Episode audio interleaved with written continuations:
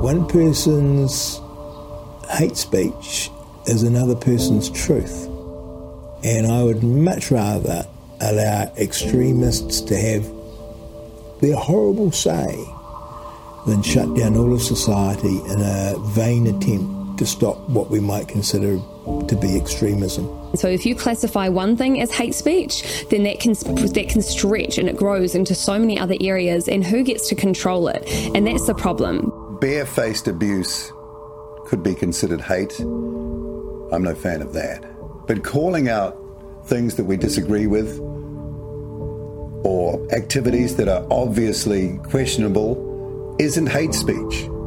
That's free speech. And to have government tell us what we can and cannot say, what we can and cannot impart as opinion, uh, is just an outrageous attack on democracy and on freedom. Cyber security, safety online. Gosh, I remember back when I had kids, they're all sort of grown up now. We weren't even thinking about those things. And the options that are available now just weren't there. It was texting and phoning, and that was all. And then came the smartphones. So, where are we at in cyberland? How tough is it becoming to navigate for young people, particularly in the social media space? The new technologies that are coming in, both uh, visual and audio. What is real? Got to start asking those questions now. We thought it would be a good time to talk about this. Kirra Pendergast is the founder of Safe on Social. And out of everyone we kind of looked around at, we thought that Kirra could really inform us uh, with this. So she joins us from where are you, Kirra? It's somewhere exotic right where now, church bells ring, right? yeah, it's right now. I'm in Florence, Italy, where I spend part of the year um, working. I've got partners in Europe and the UK that we work with. Yeah. Now, I mentioned in the introduction, you know, I've done the family thing, and it was just before this era began. It, uh, yes. it, they were just, you know, uh, leaving school, secondary school, as all this technology was starting to sort of uh, fall on everyone. So this has been very fast coming, hasn't it? This new, what would you call it? New era, new, like almost a virtual reality developing now. Yeah, yeah. Well, Jamiroquai did a famous song about that, didn't he? Called "Virtual Insanity" back in the nineties, and we're getting a bit there now. to be honest, um, I myself, um, I have a 26 year old, so I'm very similar to you with that. It was just happening as he was leaving school. Um, the reason I got involved in this world was because I had actually worked in the IT industry, predominantly in cybersecurity, since about 1991. So I always tell people I'm like the old lady of the internet now, being mm-hmm. 53 mm-hmm. and working in social media for and this world for so long. But um, I've seen it pull on hyperdrive, and it's not uncommon for people in that have had a career path like mine to see certain things on repeat on a different platform, the same right. issues. Is it going to do this? Is it going to do that? We're having exactly the same conversation again now with artificial intelligence that we did with the internet and secure email and all of those things back in the 90s. So it's just hyperdrive it's getting faster and faster and faster the technology is developing. I started working specifically in social media in around 2008 2009 when the queensland government at the time asked me to come and talk to all of their cios about this new thing called facebook and whether the government should mm-hmm. use it. And i yeah. told them to run a run a mile. They didn't listen and here we are. So why, why were you telling them to run a mile and why didn't they listen because I was fearful that the government was at the mercy of a big American corporate that could just switch them off one day and they would lose all of their data, which is in fact what happened a couple of years ago when uh, Scott Morrison, when he was the Prime Minister of Australia, threatened the big players, saying that they had to pay for news media out of Australia. And Facebook's reaction to that was to switch off all of the media from Facebook in in you know certain contexts in Australia and big chunks of the Queensland government like their helplines and stuff like that fell as part of that for a couple of days so you know, I think we've got to be cautious because, like Australia and New Zealand combined, do not have the population of California. So it's like we are like an annoying little mosquito down south somewhere that is doing all of this great stuff. And Facebook know that. And Facebook know that, don't they? 100%. We are worth nothing on their bottom line. And we go on a lot of times like we are. and we're a big deal and we're not in the scheme of things. But living and working um, in Europe part of the year, what I do see is that Australia and New Zealand are absolutely leading the way by a long shot when it comes to cyber safety. Is that right? Shot. That's oh, yeah. surprising to hear. How so? 10, 15 years ahead. Easy. How, how so? Um, you know, everything with, especially around child exploitation. Um, I know this is, you know, this is a tough topic, but it leads into what your radio station's all about. I'm, I'm very frank with what I talk about. It's conversations that we need to have. Um, you know, there's child exploitation um, law in Australia. There's a, and New Zealand. I know NetSafe and the eSafety Commissioner's Office work very closely together um, as well as our different federal police units to, um, you know, the timing of this being Anzac Day. There's a lot of that still happening, Australia and New Zealand in this sector. Hmm. With the police, they have very strong units in Australia and New Zealand around child sexual abuse material, child exploitation, you know, unbeknownst to a lot of people, there is a lot of um, sex trafficking of young people through social media and online. And our police are right onto that. Where when you look at things like there was a case in Hungary a couple of years ago where an MP got caught with 11,000 images of children on his devices. He got a um, three month suspended sentence and the equivalent of a thousand Australian dollar fine. And that was it in Australia, that'd be a 15 year jail term, you know? So um, okay. there's a lot of difference there. Yeah. So when we, um, is cybersecurity an umbrella term or is it split off now? And that's more sort of business and per- personal data like credit cards and that. And uh, the then we're into the social media space. Is it the same thing or is that now a new category? You got cyber it's Very different. Yeah. It's very different. Very good question. I'm so glad you asked that. And I didn't even plant it, you know, because that's the first thing that I say when I was talking with a big uh, group of independent schools in the UK last week. I actually said, look, this is what we are not. I don't work in cybersecurity anymore. I'm very, um, very versed in it because I worked in it for 20 odd, odd years before I started this company. Um, but the difference there is cybersecurity is about protecting data and protecting systems in businesses. And so we hear about big cybersecurity hacks happening to banks and government agencies and things like that. Where cyber safety is the umbrella term for protecting the human online and how we interact with things. So, you know, the scams that happen towards a human, like um, sextortion and things like that. And you know everything that's galloping ahead how do we protect the human from you know ai text and image generators and sextortion and all of those kinds of things is the work that i do policing it you mentioned the policing that goes on in our part of the world but that must be a a very um, complicated job and intense too. How is that done? Uh, I'm visualizing a big room with people poring over links and leads and and names and aliases and, and that kind of thing. Is that what it's like, or is it more sophisticated even than that these days? A uh, bit of both, yeah, a bit of both. Um, obviously, they can't disclose a lot what they're talking about, and a lot of people aren't um, ready to hear it.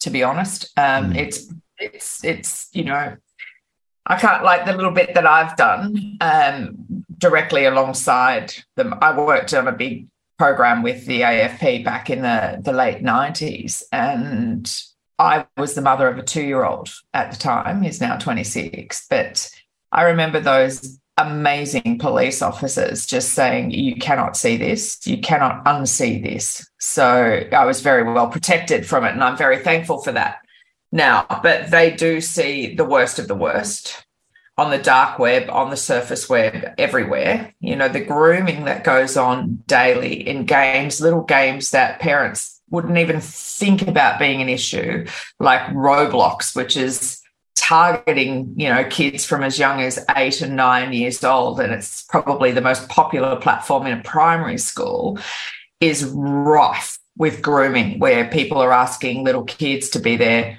boyfriend or girlfriend online or um, you know to role play things in these role play games that are in there like you know lay down with my avatar or do this or whatever which then desensitizes the child to that kind of um, behavior and they think it's normal. And so they do more of it and they move them across platforms or whatever. So the police can be dealing with things like that to full blown big sex trafficking rings. Now, I'm not sure of the equivalent team in New Zealand's name, but I know they have one.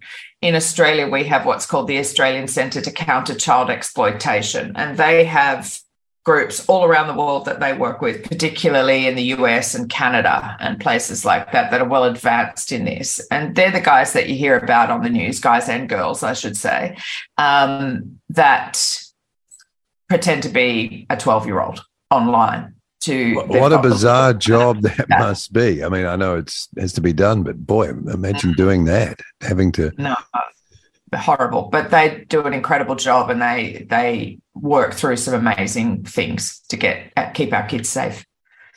Okay, so one way of, of stopping this is to severely restrict devices, the availability of devices, um, what smartphones, I would say, mostly to young people. Um, we could easily do that. Yeah, we could, but it won't work. Why not? Oh, look, Paul, the amount of boarding schools and things that I work in, and every school for that matter.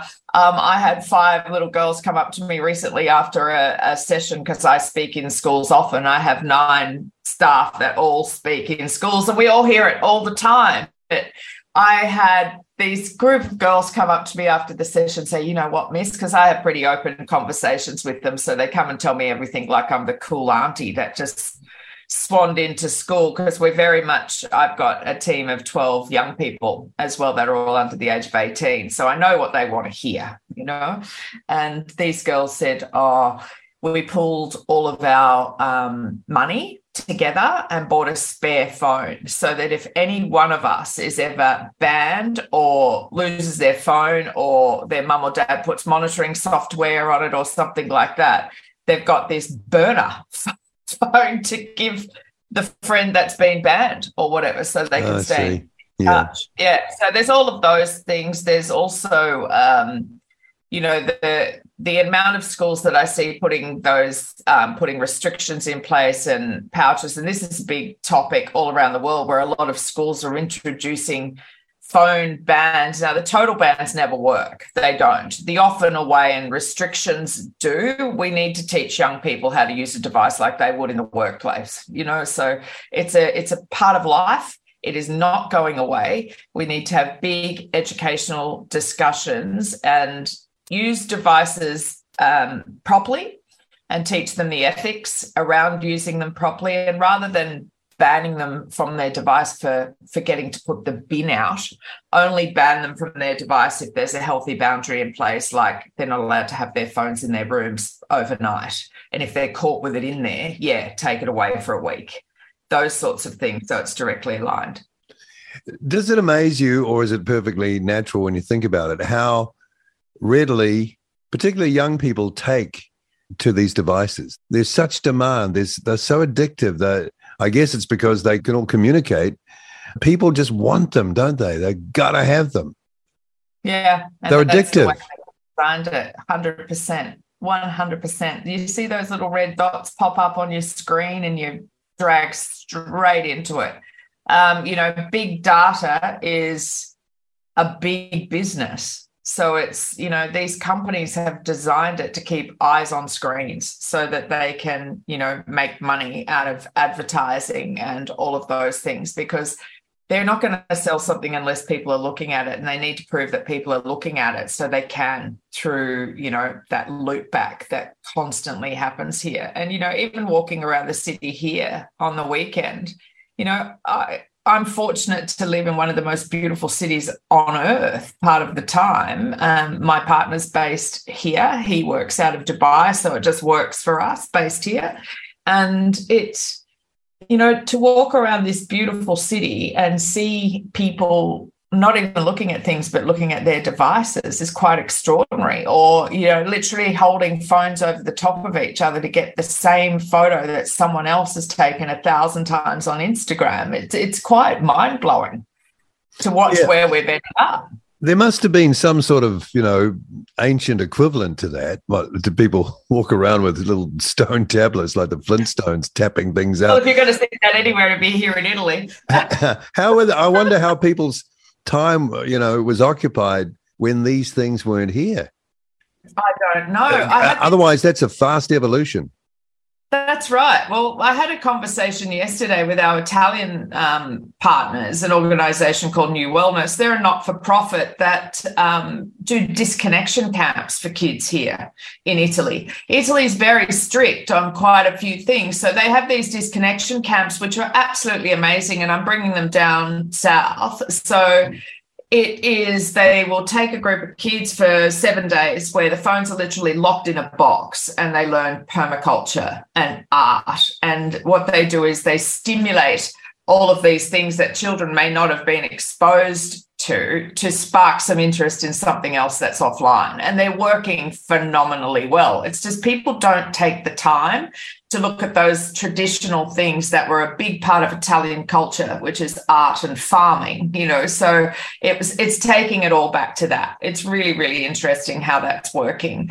So, you know, we're seeing a lot more of that. Um, you know, it has progressed to a point that it's I think it's irreversible, which is a shame. So we just need to um, you know, really take control and have big conversations with with young people about how to do life as well, because it's become a bit of a lost art, you know, just to take time off a device. We've gotten to a point that I think it's really hard to claw back that, um, you know, overuse of devices. Some, unfortunately, you know, I see some kids with horrible levels of overuse or addiction. Of what, what would that be then, Kirra? What would overuse be? Just for someone listening, oh, yeah.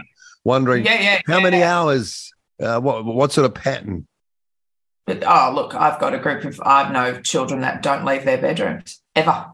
It's a condition now. Wow. Okay. But the addiction is that great, either to gaming or to just device use, what we call like doom scrolling, where it's just hours and hours and hours of swiping through a TikTok videos about random nothingness. And all of a sudden they look at the clock and it's like four hours later.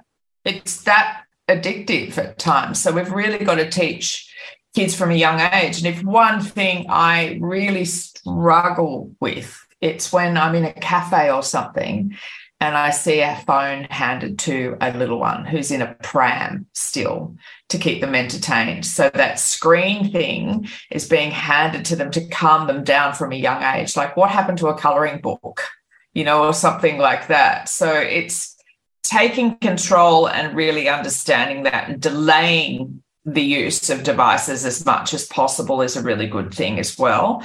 Um, they are, I get a lot of parents that say to me, but my child will be socially isolated if I don't buy them a phone. And I'm like, rubbish that's rubbish. If I ask a room full of young teens who's told their parents that they're the only kid that doesn't have a phone or an only kid that doesn't have TikTok, most of the room will put their hand up. I did the same thing with my parents saying, but I'm the only one that's not allowed to go to the Midnight Oil concert. You know, we all do it. It's just a different format. It's interesting what you said about, you know, the the young kid getting the phone from the parent to keep them occupied, obviously. Because I was just about to ask you, what is the, or what do you find is uh, the parent's relationship to the child's phone? Yeah, well, it's modeling good behavior is where it starts. You know, you can't ban your child from a device and sit on the lounge and watch TV and be on Facebook at the same time because we see that a lot as well. Parents are really highly addicted to it. I know I go through stages where I'm like looking at my phone constantly, trying to check what's going on. So I make sure that I actually leave it at home and take a few hours and go out with my camera, like the actual physical camera, not my phone camera, and stuff like that. So I have all of these things that I've put in place to make sure that I disconnect. But you know, and depending on someone's job, there's a whole heap of contributing factors, but we do have choices we choose to be on our phone more than talking to our kids. You know, I'm from a little town in Australia called Byron Bay. You know, I have a mum who still surfs at 76 years old. She rides a longboard. She spent a lot, a lot of time in Gisborne, which is where my big brother lives still. And, you know, there you go. Yeah. Yeah, I'm very fortunate that I had that kind of upbringing. But over summer, the amount of times that I saw people walking right to the edge of the water with their child, holding their child's hand, who had a little boogie board or something like that, and were barely five or six years old, and dad's on the phone at the same time oh, was quite extraordinary. And I'm like, you can't get those moments back. Take the time, disconnect, spend time with your children because one thing on your deathbed that you are not going to say is, I wish I spent more time on my phone. You know? I think I'd agree with you on that. Um, obviously, there are there are terrible consequences to what bullying and exploitation, all those things. Um, yeah. And I, have you had any direct experience of that yourself? Oh yeah. okay, so company. Yeah. Oh, okay. Well, do you mind just no, telling fine. us about that? I'd be um, interested to hear about. I that. can talk about it now without bursting into tears, but it took me a long time. It's uh, you know, I started a similar organization to the one that I have now that was very focused in the government after that conversation that I had that I told you about earlier, where the government asked me to talk about this new thing called Facebook. I was asked to write so much policy and training that I couldn't handle the workload. Like I started my own consulting firm off the back of that. So I asked someone who was a really trusted friend to get involved. Um, and that was great until it wasn't. And then we had a big fallout over a couple of business decisions. And she bullied me, like, because I taught her all of this sector. She was in a different field of technology. Um, and she bullied me and gaslit me and all of the things online so much I didn't actually leave my house for three months. I, I got to the point where I considered worst case scenario. And the only thing that stopped me was a text from my then 16 year old son saying, Mum, what's for dinner? And I went home and I started this company. Yeah, it was the circuit breaker. I started this company the next day. I started the Safe on Social off the back of the worst possible experience of my life. And now I lost I lost my get... partner. Mm, sorry. I'm sorry. So I'm sorry to hear about that. I didn't mean to interrupt. But how come it was so bad? How come it affected you so much? You you can't. Is there anything you could have done different, you know, and not exposing yourself to that so no, intensely? No, it was like it was so covert. And what I was saying was when, uh, you know, my ex died in 2020 during COVID um, of an undiagnosed heart condition. And I can tell you his death was easier to deal with than the bullying. I've got to say that, oh, as harsh as it sounds, because it was closed, done. Okay. You can put yeah. that in a box. But at the time I was 43 years old, I was being called like, I knew that they were talking about me because she got someone else to Oh, I see. Yeah. Whole thing. And it was like I was back at high school, but it was hashtag chips and chocolate, referring to my size because I was much larger then. Right. Okay. Hashtag 140 kilos of merd, which means shit. Yeah, no, French. that's a French. Yeah, yeah. Whoa. Stuff like this every freaking day of the week. And it was like the one that was the hardest was one day she posted a meme that said, if you could rid the world of one thing, what would it be? And she wrote underneath it, easy, hashtag chips and chocolate. Oh, and a friend yeah. of mine that had been monitoring everything for me because it was inescapable. Like you'd see it every day. And then you get to the point with the addiction thing that you're looking for it. Right. Because you want to make sure that you yeah, it's like a vortex that pulls you in and pulls you down, right?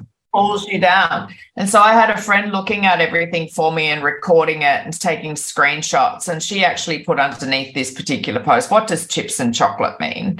And this person's mother jumped on and said, A fourth generation lying fat cow from Byron Bay and a whole heap of other the mother. stuff.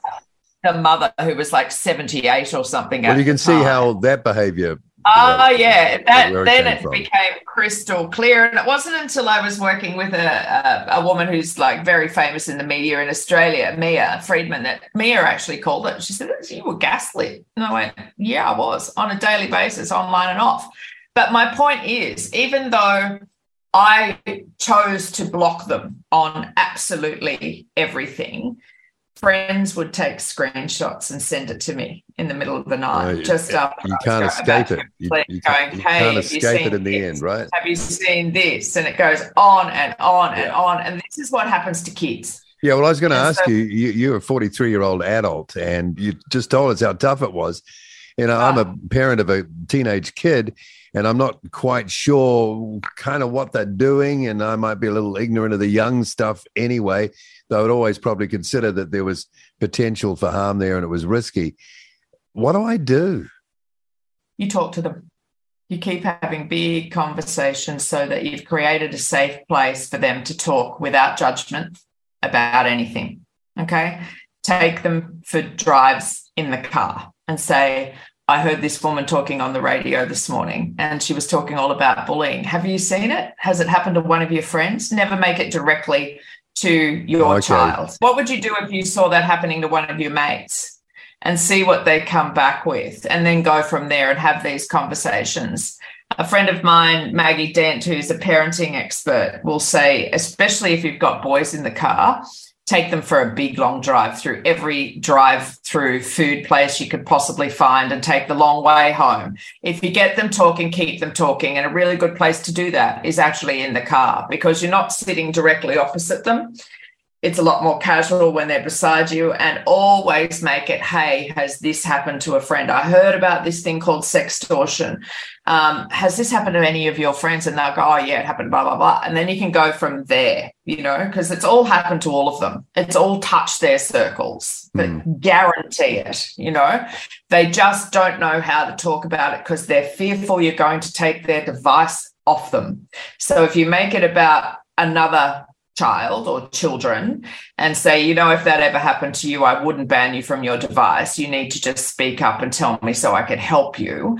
That's the conversation that you need to be having a very calm conversation. Because as you mentioned before, you know, parents also use these devices to keep very young kids at now it seems occupied.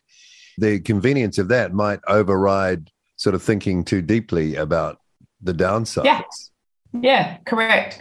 Well, the thing is, you know, I get when I speak in schools and do parent talks and things like that, a lot of parents don't turn up because we're now going into a generation of parents that are first generation MySpace. Okay, they're starting to have babies, and they were the first ones on MySpace, and now they've got four, five, six year olds. But by the way, they, does that still exist? Does MySpace? No. I haven't. It's gone, right? I mean, I've put MySpace.com, and it'll probably come out as available and it still come up. Oh no, no, it'd still be there, but it's look, no one yeah. uses it. Boy, has it been that long? Yeah, okay, it has. Yeah, it's been nearly, you know, it's been 20, well, close to 20 years, 15, yeah, 20 years. Close, yeah. Um, but the, you know, with those people, they think they know a lot about social media and cyber safety. I can guarantee you they have the worst things to deal with because they had no skills taught to them at all because their parents had never dealt with social media. They didn't know what was coming. They couldn't have even conceived of it, let's be honest. No, the there was the no education in schools and it changes on a daily basis. Like I'm doing a big webinar on Wednesday night, um, your time, about AI. AI unplugged and how that's working in social media because like here in italy things like chat gpt are banned because they've got really strict privacy laws here. Yet in australia you can use it everywhere. So you know how can we use that better? What's coming? What the hell is my ai in snapchat? Because that's the most terrifying thing i've seen to date. Snapchat have created a little um, virtual friend in a child's friends list on oh. Snapchat. They've all got it. You cannot remove it. Oh, it okay. There. So it's a default. Is it? It's default. You cannot remove it unless you are a Snapchat Plus subscriber. Oh, okay. Only the people that pay for Snapchat can remove it. But literally, I took a screen record for this presentation and I typed in, I said, Where am I? And it said, I haven't got access to that kind of information. And then I said, I'm bored. And it said, What do you like to do when you're bored? And I said, I like to go to the beach, but I live in a in a city that ha- only has a river. And it came back with these are the beaches closest to the metropolitan city of Florence. So even though it's trying to tell me it didn't know where I was, it started to list beaches, even a little bar that calls itself a beach club 700 meters from my house.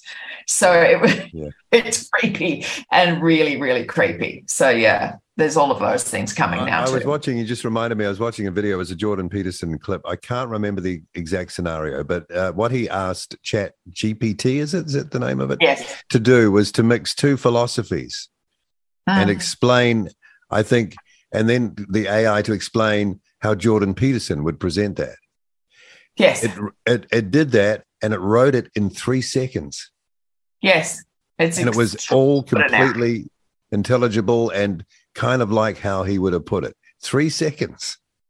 Yeah, as a research assistant, it's incredible. But we've got to remember that ChatGPT and things like it are only indexed to 2021. So a lot of it is out of date.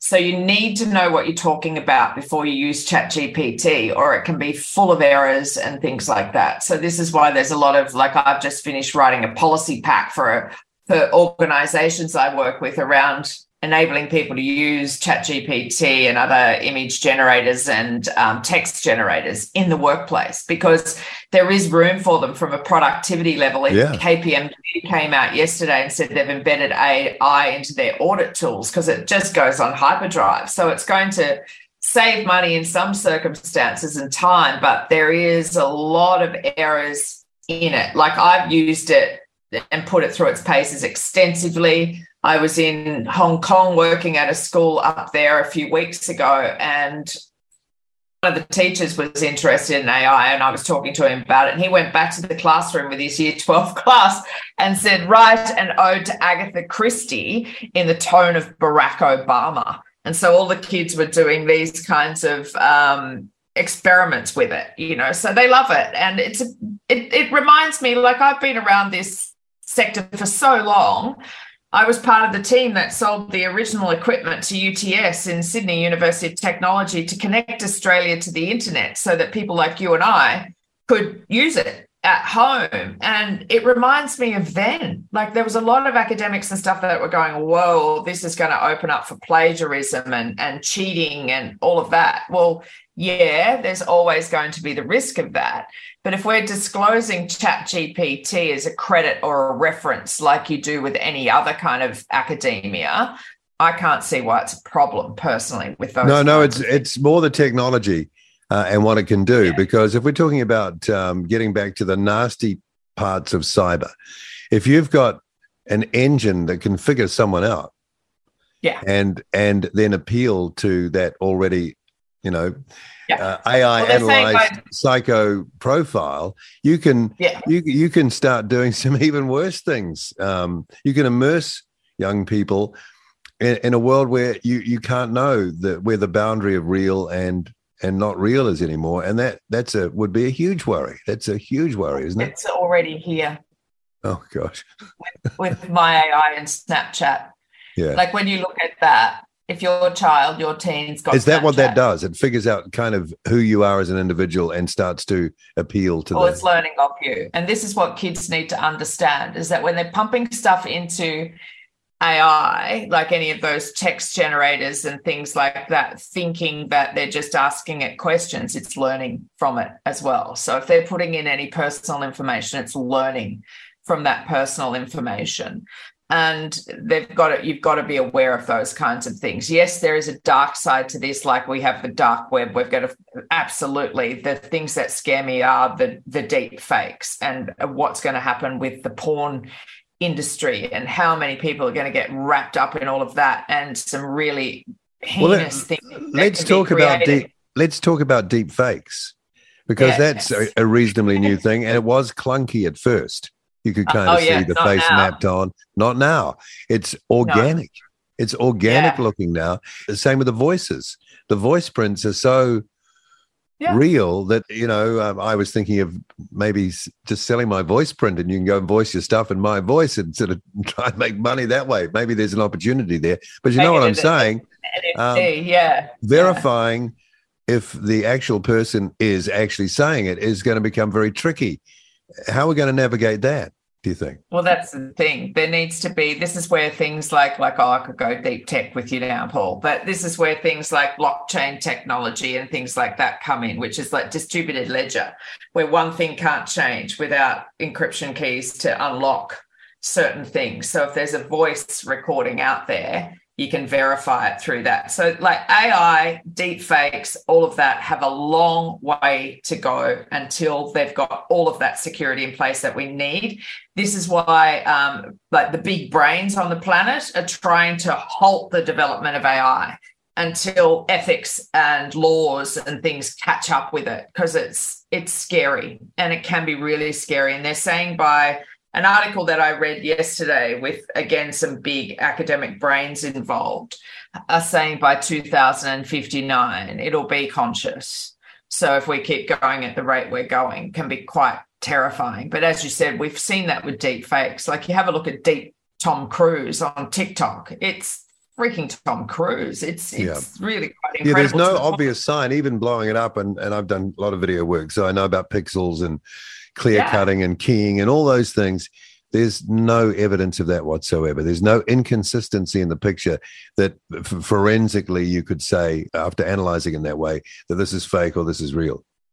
That's right. And I work with a lot of um, very high profile sports sports people, and that's a big fear is deep fakes. So, you know, the way that you can protect yourself with those kinds of things is like making sure in profile photos that you're looking down or you're wearing glasses or you know you've got a hat on or something like that so you're not like full frontal like a passport photo where it's easy to clip your face and put it onto something else be really conscious about the pictures that you're putting out there That's a good point. especially of your children you know? And people love to take thousands of pictures. So oh, how many of oh, those are out oh, there? Yeah, exactly. That that you know that's the scariest thing for me is when I see parents not joining the dots. You know, I don't want to bash parents on this kind of one at all, but it's just learning to think. If you post a photo that says hashtag first day of school, for example, in school uniform, okay, now you can have your account locked down to whatever so that you've only got a few people seeing it, but you don't know what those few people are doing with it, who's taking a screenshot, where that's ending up, what this technology is going to look like in the future, what kind of privacy breach or hack is going to happen. And next minute, we've got on your Instagram account, think about it. You've got a photo of your kid, you've probably got their name somewhere for something, you've got them in school uniform. Then you've got a photo of the dog or the cat or the whatever at some point in there You've then got, oh, happy birthday, darling. I'm so proud of you. And you can see in the background that there's a photo of a cake and they're 10. Okay. So all of a sudden we've got their birthday. So then fast forward 15 years and a child is doing a password reset on their bank account and it says, Where did you go to primary school? What was the name of your first pet? What's your mum's maiden name? All of those kinds of things. And you've just blown their cybersecurity out the window. So it's going to look different, but we need to be thinking about the short stuff and the long stuff and all of those basics that we haven't even gotten right while we're still looking at what's happening with AI. So it's like, well, well, oh. I, as you were saying that, I'm thinking criminal AI could scan for all that sort of stuff and oh, put it together 100, and start 100. draining bank accounts. 100%. Absolutely. Not one day goes past that I don't have someone contact me because they've been scammed. I've had high profile people contact me quietly to say, I just lost 42 grand in a cryptocurrency scam. And I have to literally tell them it's very difficult for the police to look for anything under seven figures. You know, it's like there's. Gosh, yeah. Gotta it's be gone, careful. basically. It's gone. Don't think it's not going to happen to you. It's happened to me, you know? I was thinking I was paying a toll, overdue toll notice ages ago now. and $1,600 went out of my bank account before the bank slammed down on it. You know, I got the money back, but it can happen to anyone. I get one of those a week. Parcel, yeah. your parcel is waiting for you is a common one. Yeah. And I this can see. was a text saying yeah. I'd missed, I hadn't paid a toll through yeah. a Sydney toll gate and it was now $17 with admin fees. And I get them so often that I just went oh, through, well, whatever. yeah. through to the website. I'm at the airport about to fly out of the country. I thought I'll just do that now. Click through, click through, bang, gone, money gone. Next how long? How long did it take for the money to go? Just asking. Well, it was about two weeks later that I was getting um, messages from the bank oh, saying right. yeah. that there'd been transactions that looked a bit weird. And when I jumped onto my account, I could see they were patterns, so it was quite clearly a. Oh, so they they they sort of uh, chip off. Yeah, it was so whittle it down. Yeah, two hundred and forty six dollars at Coles Express in three different suburbs in Sydney, and oh, then you know okay. there was three hundred and fifty three dollars. So there were these random amounts that were repeating, and it was that's what they caught it when it you, you, have to admit though these people who put together some of the scams i mean the horrible scams and they and they have devastating consequences but they're bloody smart aren't they? They're very smart and it's just escalating. It's everywhere and you know everywhere and it's impossible to keep on top top of it. So you know ai in policing will be really interesting too. And what are the ethics around all of that? There's already discussions in the states where they use um, you know, facial recognition technology. And one of the um, apps, I can't recall the name of it, so I won't mention it, actually says that um, they've scraped the faces of a billion people from Facebook to populate this oh, database that's used to scan for criminals. So therefore, it's got people that are completely innocent in it in the database. Well. Yeah, yeah. So it just goes on and on and on and on. Honestly, I, you know, my big teacher training goes for six hours for a reason because it just goes on, and you go down a rabbit hole, and off you go. Well, um, you make a good point about facial recognition. We have it in the supermarkets here now. I think people are only now becoming conscious that it's there, but no one ever yeah. asked the customer. No one said, "Hey, do we mind taking?"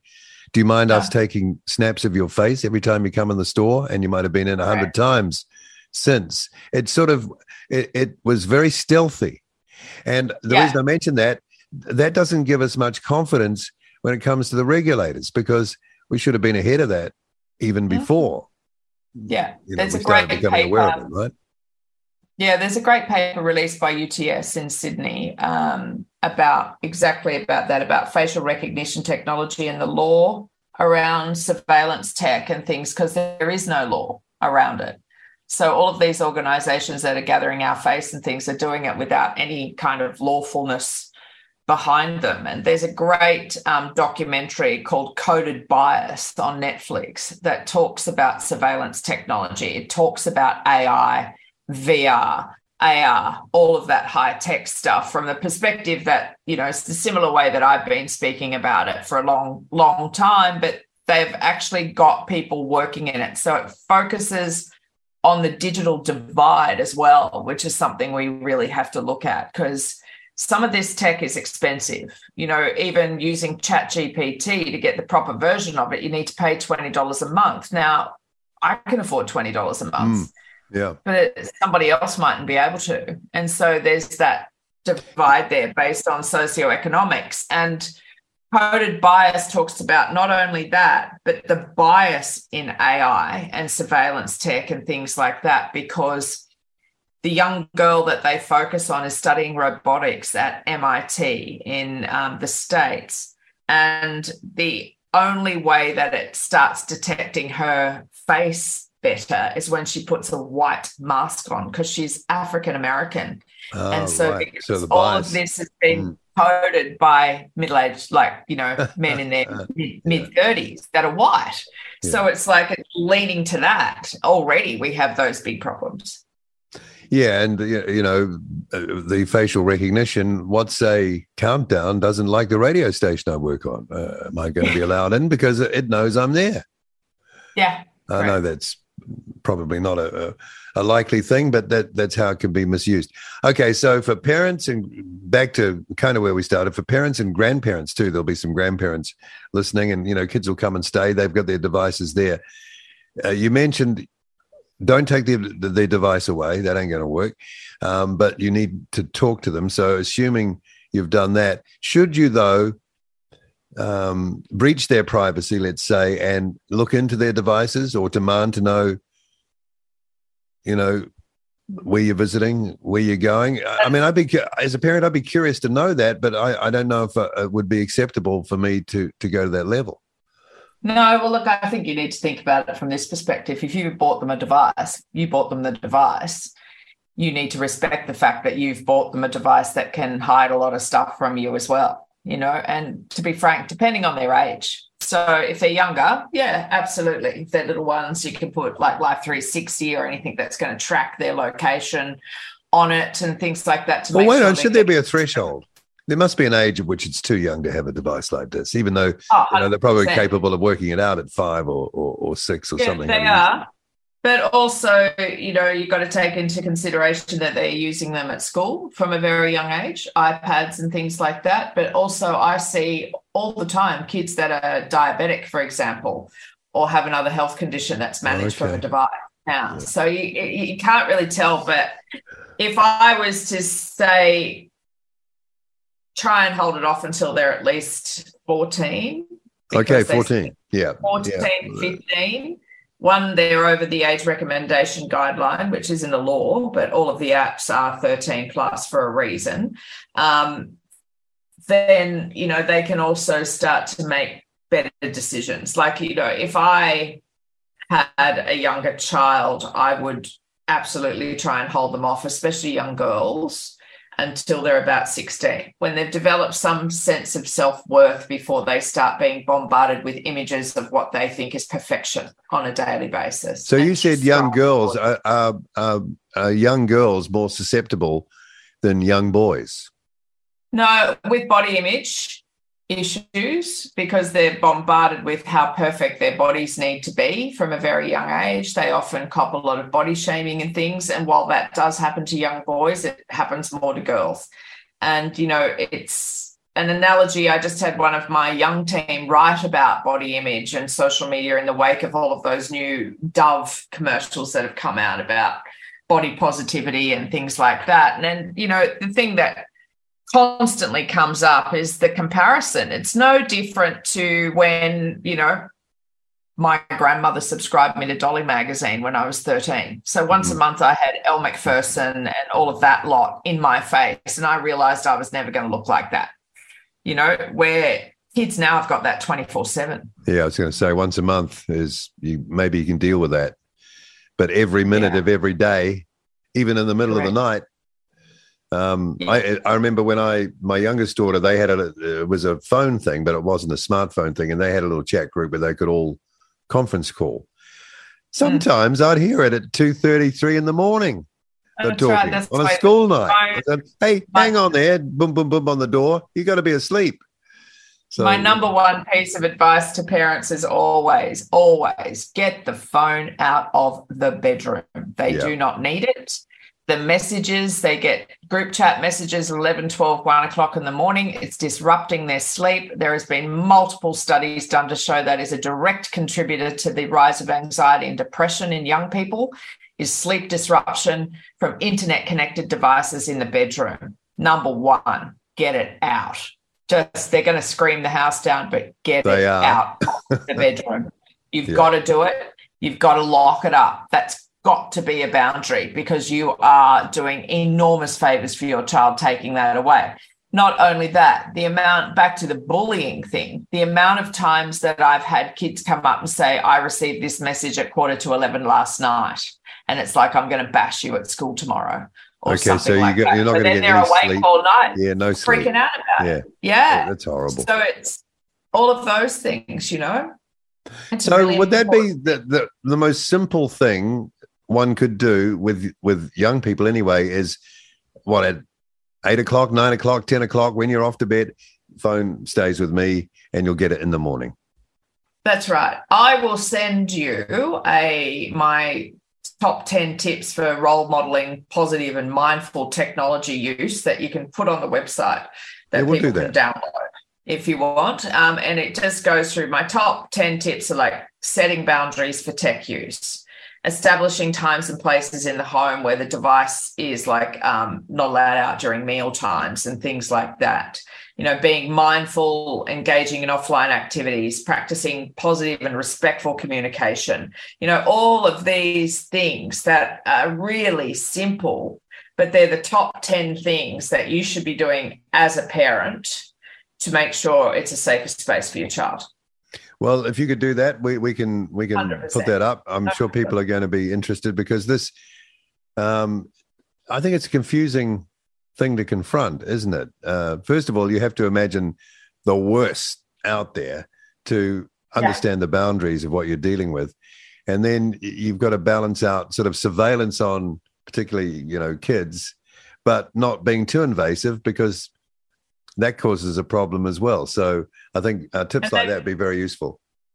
And they may go on to have a big, successful career in tech. You've got to manage Yeah, that as yeah, well. there's that too. Yeah, Well, there's a lot of people will. other It's the sort of world we're living in. producers in the gaming industry and everything. You know, there's Well, is that where boys are vulnerable? Sorry to jump in. Is that where boys are vulnerable through gaming? Uh, sometimes, yes. More um, through like, the biggest vulnerability I'm seeing in young men at the moment is around sextortion, which is when, you know, one of their other friends from another school, it might be a, a girl that they think they know or a boy or whatever, has a public account on Instagram, for example. Um, a scammer, like these are literally criminal gangs that do this now, will come along take screenshots of that other child and create an account that looks exactly like them. The only difference is they'll put a little underscore under the name or something at the end. So there's a slight little typo. They then start, you know, throwing direct message requests out to all of the kids that that other person is connected to. And they'll usually target, you know, someone that they think might have some sort of romantic interest in them. And so then they start oh, sending dear. them messages like they have a romantic interest in them. And one case that I worked on recently, when the mum got in touch, the 15 year old boy, this exactly had happened to him. And he'd gotten into this hot and heavy conversation, which he thought was a girl from another school. She'd asked him to send a nude. He sent a full frontal nude of himself standing in front of the mirror. And the minute he sent it, they came back saying, if you don't pay us $500 in the next hour, we're going to start sharing this in the group Oh, chat. right. Oh, let her dear. do. Jeez. And they started doing it. So he called triple zero, called the police. And the police, kids need to understand that if they are the target of something like that, they are never going to get in trouble from the police. Yeah, they've broken a law by taking a photo of themselves and sending it because that's production and distribution of child exploitation material if they're under 16. But if someone's using it against them, the police aren't going to go after the kid. They're going to go No, after the people trying to exploit them, you know? So they need to understand those. wow, I. I hadn't thought of that one. That that's that would be horrible to have that happen is. to you. and it happens. Oh, I had a a grown man who works in the cybersecurity industry contact me last week with exactly the same thing happened to him, and he was in his forties.